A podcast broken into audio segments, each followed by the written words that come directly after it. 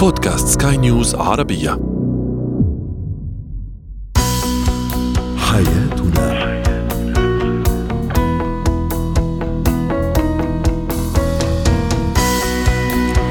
مستمعينا الكرام أهلا بكم معنا إلى برنامج حياتنا برنامجكم اليومي الذي يعنى بشؤون الأسرة وباقي الشؤون الحياتية الأخرى والذي يمكنكم الاستماع إليه عبر منصة سكاي نيوز ارابيا dot com slash podcast وباقي منصات البودكاست الأخرى.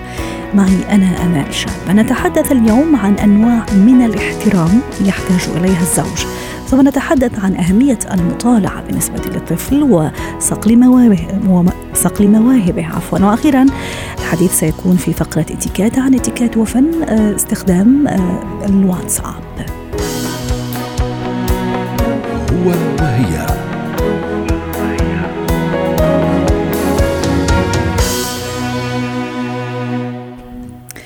يشدد الخبراء في العلاقات الأسرية والزوجية على أن أهم شعور تحتاج إليه الزوجة أو المرأة في العلاقة الزوجية هو شعورها بالأمان بالإضافة إلى شعورها بالحب. لكن الرجل يضع الاحترام على قمة احتياجاته في علاقته الزوجية وعلاقته مع شريكة حياته.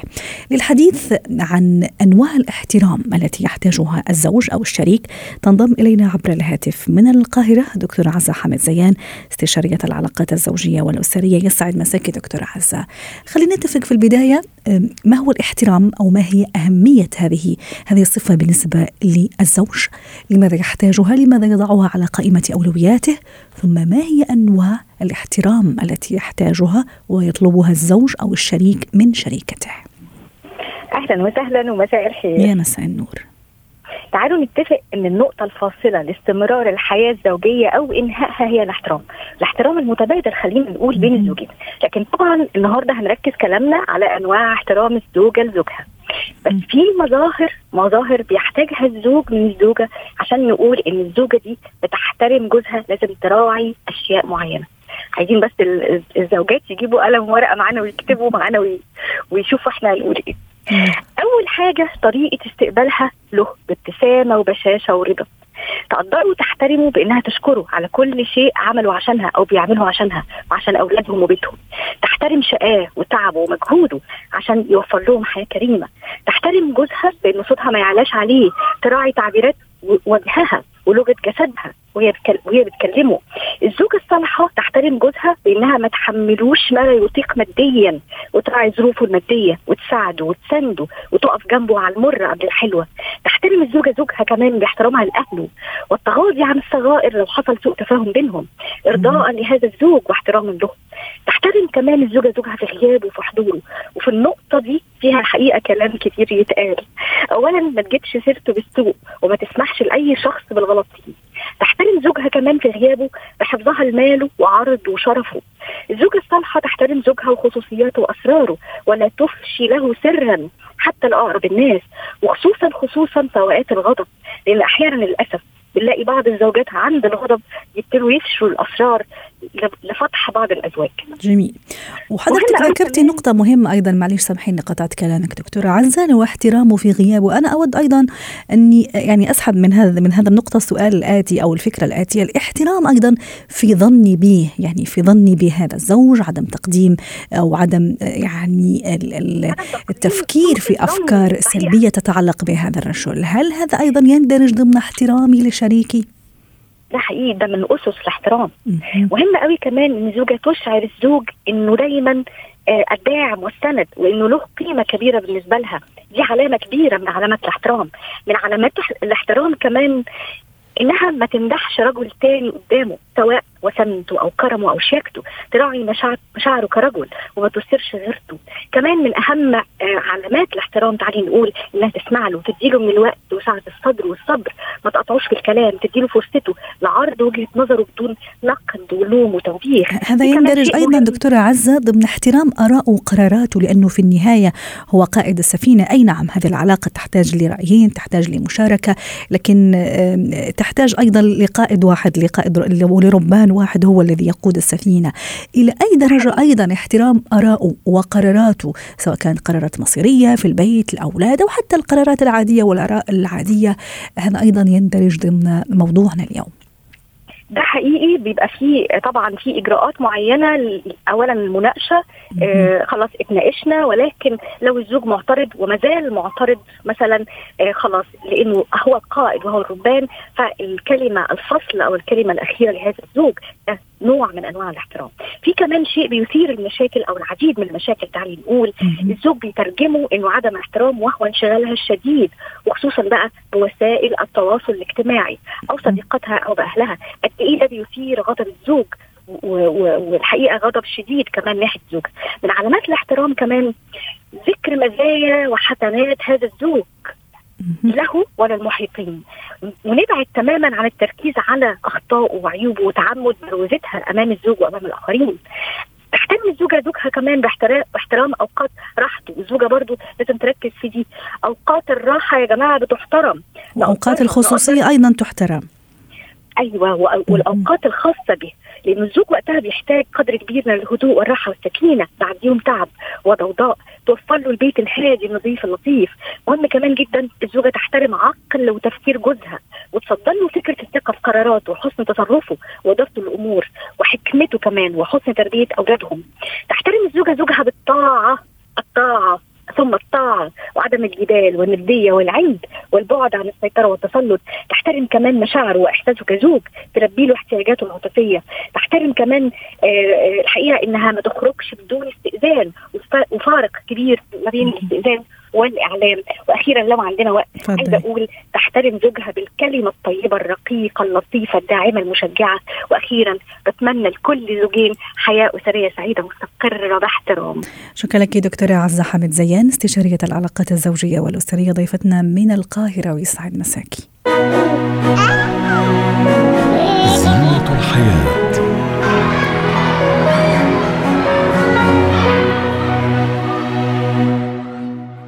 تعتبر القراءة من أهم الوسائل التي تنمي العقل وتعد أو تعزز لدى الشخص سواء كانت كبيرا أو صغيرا. القدرات الإدراكية كما أنها تنشط عمل الدماغ وترفع من مستوى الذكاء. نتحدث اليوم عن القراءة وأهميتها بالنسبة للطفل. للحديث عن هذا الموضوع تنضم إلينا عبر الهاتف من أبو ظبي هبة شركس الخبيرة التربوية يسعد مساكي أستاذ هبة اليوم موضوعنا عن القراءة وأيضا بالتزامن مع شهر القراءة في دولة الإمارات العربية المتحدة الذي حددت أو حدد فيه شهر مارس آه، من كل عام وشهر للقراءة. ما أهمية القراءة لدى طفلي؟ كيف تعزز من قدراته؟ ومتى يفضل أن أبدأ أنا مع طفلي؟ أني أعود على القراءة. طيب آه القراءة طبعا من الأشياء اللي بتفتح مدارك الإنسان وبتضيف حيوات إلى حياته. يعني. بتضيف له تجارب بتضيف له خبرات آه معارف آه معلومات متعة تسلية. بتقدر تغذيه بشكل آه قوي جدا لأنهم بيقولوا دايما إن القراءة غذاء العقل. من إمتى أبدأ أقرأ مع طفلي؟ ببدأ أقرأ مع طفلي من آه بعد تجاوزه العام الأول. لما يكون عنده سنة ونص تقريبا كده ببدأ أجيب الكتب المصورة. ومهم هنا إن هي تبقى كتب مش بطاقات. علشان أعود ابني على شكل الكتاب آه، بمظهره اللي إحنا متعودين عليه. طبعا. بيكون الكتب دي بعضها بيكون بلاستيكي شوية وبعضها بيكون من ورق مقوى بيكون مغلف بحيث إن الطفل طبعا ممكن يحطه في فمه. فبيبقى معمول فيه خامات مخصوصة للأطفال لكتب الأطفال في السن ده. آه، بتكون آمنة صحيا عليهم. فبنجيب الكتاب وبنعود الطفل إن هو يتفرج على صور نعلمه من خلال الكتاب الألوان الأشكال ال- كيفية تقليب الحروف. الأوراق أيضا أوراق الكتاب حتى تكون في هذا العلاقة بينه وبين الكتاب. بالظبط. فهو إن هو يمسك الكتاب. بشكل فيزيكالي يعني الحواس بتاعته النظر واللمس حاسة اللمس وإن هو يشوف الكتاب في إيده ويبقى عنده آه، في بعض المكتبات المتنقلة صغيرة جدا على قد الطفل بيجرها معاه ويحط فيها مجموعة من من الكتب. دي حاجة يعني أساسية إن إحنا نبدأ نحطها في بعض الكتب الناطقة. يعني الكتاب لما بيفتحه بيضغط على زر فبينطق اسم الأشياء. كل دي أشياء من منذ الصغر بنستخدمها. بعد كده بنبدأ في الكتاب اللي بنحكي منه حدوتة ما قبل النوم. فيبقى ده برضو متوفر في البيت وتكون الأم أو الأب بيقعدوا جنب أطفالهم مساء وبيحكوا لهم حدوتة ما قبل النوم وده أفضل بكتير من إن هم يتفرجوا على التلفزيون. ممتاز. للعقل. وللعلاقة ما بين الوالدين صحيح هذا اللي كنت راح أقول لك العلاقة العاطفية بينهم وبين اولياء الأمور أو الوالدين تصور إنه عندها فوائد كبيرة في في في في هذه طبعا المرحلة. لما أمسك كتاب وأقرأ لابني غير لما أقعد أنا وابني نتفرج على التلفزيون. ممتاز. لما أنا اللي بقراه أنا أنا الحكواتي بتاعه أنا الراوي, الراوي بتاعه فهنا آه بيبدأ الابن يبقى عايز يسمعني وبدل ما تكون لأن أغلب اليوم كلامنا كله عبارة عن أوامر ونواهي ونقد فعلى الأقل يبقى فيه مساحة من الحوار الخالي من هذه الأشياء في نهاية اليوم مع الكتاب صديقنا الكتاب. فطبعا هنا الطفل بيجي حتى لو عايز ينام سبحان الله بيجي الطفل يجيب الكتاب ويجي لي يقرب مني ويديهولي علشان أروح أقرأ له القصة كدلالة مؤشر للنوم. فأنا ربطت النوم بإن هو يسمع حكاية وبأجواء آمنة. مسائية. بعد كده بنبدأ نشوف مفضلات الطفل ودي نقطة مهمة جدا إن الطفل لما يوصل ست سنوات يبدأ يبقى عنده تفضيلات، يعني اللي بيحب الرسم نجيب له كتب عن الرسم. اللي بيحب الموسيقى نجيب له كتب عن الموسيقى. اللي بيحب الرياضة نجيب له كتب فيها صور وفيها أشياء خاصة بالرياضة. فمهم إن أنا أخلي الطفل يقرأ كتب كتيبات صغيرة مليئة بالصور والألوان وتكون مبهجة علشان الارتباط النفسي ما بين الطفل والكتاب يبقى إيجابي. ما يبقاش الارتباط النفسي إن الكتاب ده هم ومسؤولية وواجب ومذاكرة. لا الكتاب ده وسيلة من وسائل المعرفة اللي بلاقي فيه الأشياء اللي أنا بفضلها وبحب بحبها. ممتاز فجميل إن أنا أفهم ميول طفلي وأجيب له كتب تناسب ميوله وتكون الكتب دي آه الإخراج بتاعها جيد وملائم لمرحلة الطفولة. أستاذ هبة الطفل الآن مثلا صار في عمر سبع أو ثمان سنوات خلاص مفروض إنه ممكن يقرأ بنفسه، هل يفضل إني أنا أجيب له هالكتب اللي حضرتك حكيتي عنها يعني حسب ميوله وهواياته وأخليه هو يقرأ بنفسه مع تحديد يعني وقت معين مثلا ولا لا يفضل إني أنا أيضا أكون موجودة خلال هذا هذه هذه الفترة ولا هي مساحته يتصرف فيها مثل ما يشاء؟ المزج ما بين الطريقتين وعلى حسب برضو كمان شخصية الطفل. يعني أنا أخلي فيه مساحة بنقرأ مع بعض ومساحة هو بيقرأ لوحده وأشوف يعني في بعض الأطفال بيحب يعمل الأشياء لوحده بمفرده بيحب الاستقلالية أكتر. آه وفي بعض الأطفال بيحب الانتماء أكتر إن مساحة الانتماء تبقى هي الأوسع. فبشوف أنا ابني أنه التفضيلات بتاعته شكلها عامل إزاي من حيث الاستقلالية والانتماء. لو لقيته إن هو عايز يستقل خلاص بتبقى مساحتي معاه صغيرة بس لازم يبقى في مساحة ما بيني وما بينه بنقرأ. آه مع بعض وبنطلع على أشياء في الكتب في مجلات آه آه في بعض الأشياء الورقية دي لازم أربطه بيها.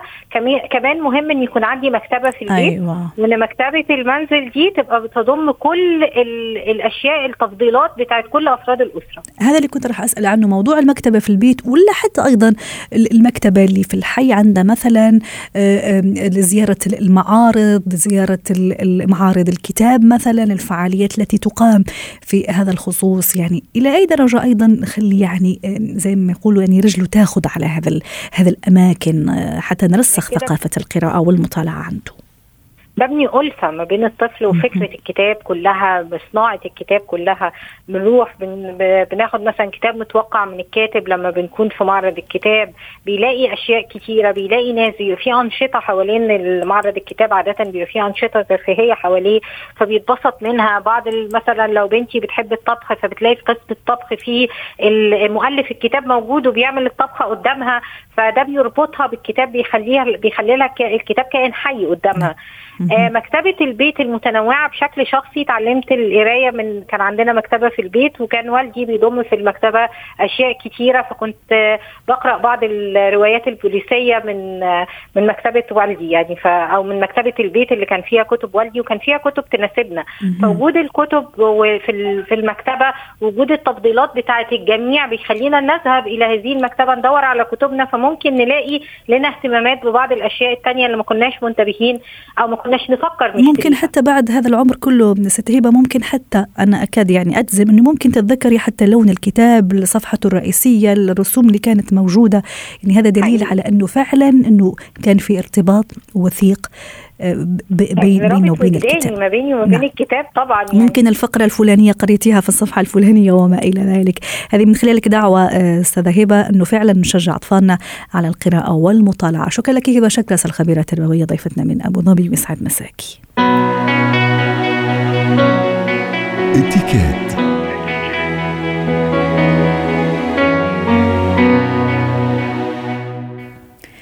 نتحدث اليوم عن فن واتيكيت التواصل عبر برنامج الواتساب.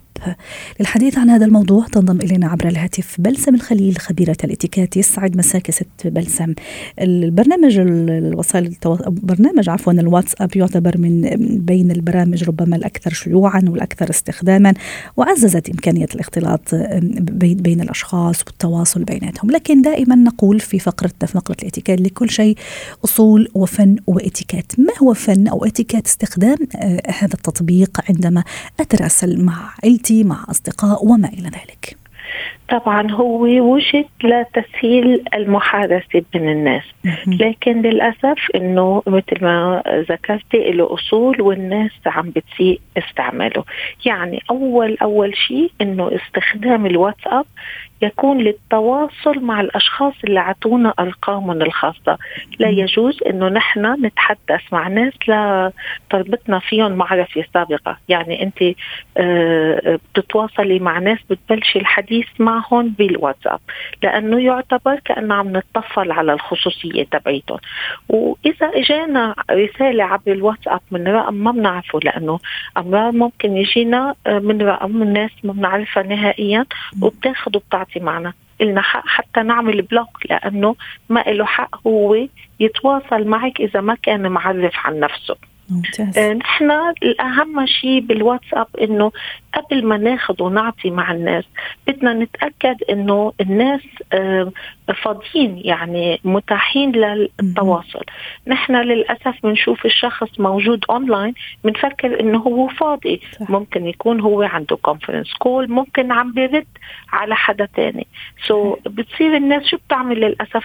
تبعت لك تبعت لك يعني إرسال بشكل مزعج. ممكن حتى آه، تحاسبك تقول لك أنت كنت متصلة أو أنت كنت إيه، متصل وما رديت علي. كنت اونلاين وما جاوبتيني. طب أنا كنت أونلاين عم جاوب على شخص معين أو عندي. آه، يعني آه، سبب ما ما حدا له آه، يعني ما حدا له إنه يعاتب الثاني بهالموضوع.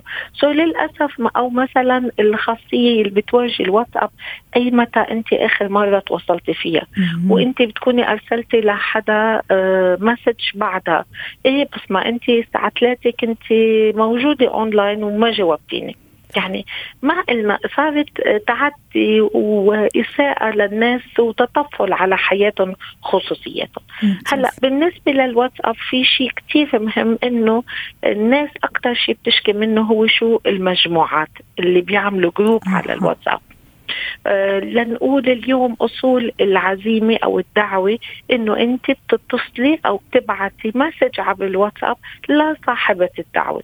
لكن بنلاقي فجأة مجموعة صح. أنشئت لهالدعوة وانت أقحمتي فيها وأنت واسمك موجود فيها. exactly وأرقام ما بنعرفهم.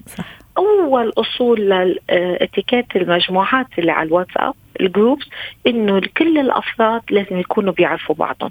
يعني أنتوا اليوم عندك خمس صديقات بيعرفوا بعض أنتوا دائما تطلعوا سوا أو بتدعوا بعض ممكن هالشيء لكن أنت اليوم بدك تعزمي 20 ست وعملتي group كرمال هالشيء أنا ما إلي أعرف برقمك وهي ما إلها حق تعرف رقمي هيدا خصوصية دائما يتعدوا عليها وانت كمان لك حق. تطلع بال group أيوة. تبعتي لصاحبة العزيمة أو تقولي لها لو سمحتي أنا طلعت عملت اكزت لأنه أنا ما بحب إنه رقمي يكون متاح للجميع.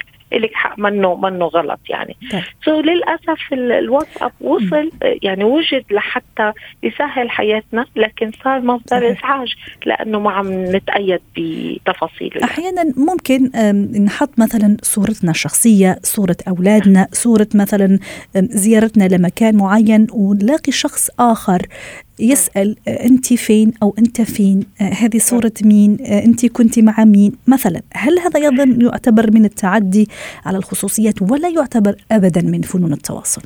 طبعا نحن نشجع الجميع يعني أنت عندك خاصيات أخرى اللي هي الإنستغرام ال social media التانيين إنستغرام فيسبوك إلى آخره. هو اللي أنت مكان هون مكان الصور. يعني الفيسبوك صارت أكثر عائليات ستوريات وألبوم الإنستغرام صورة حلوة بمكان ما بسفر بتحطيها. لكن الواتساب نشجع الجميع على وضع صورتهم الخاصة مش تفاصيل حياتهم.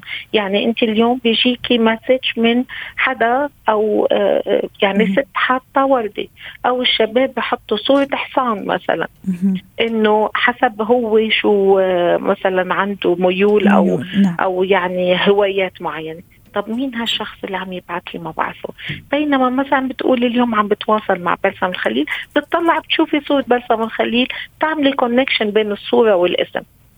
وأكثر من هيك مش بس الصورة الاسم الفرد يعني على الأقل إذا مش اسم الكامل اسم الأول بينما أنت لما تكوني عم تحطي activities معينة بغض النظر إنه مش أصول نقعد نستفهم أنت وين بأي بلد بتكوني كأنك عم تستدعي لحالك الناس لحتى تسألك الأسئلة إنه أنت آخر سؤال آخر سؤال حتى نختم سامحيني.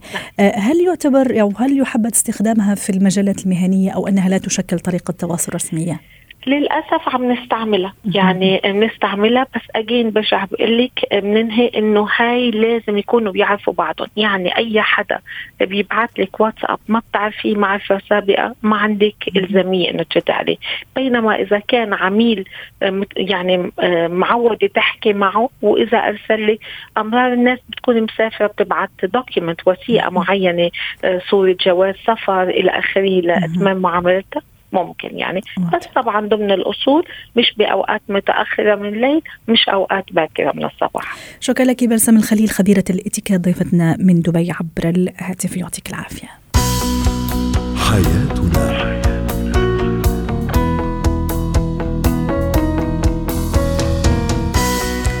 ختام برنامج حياتنا. شكرا لكم وإلى اللقاء. حياتنا.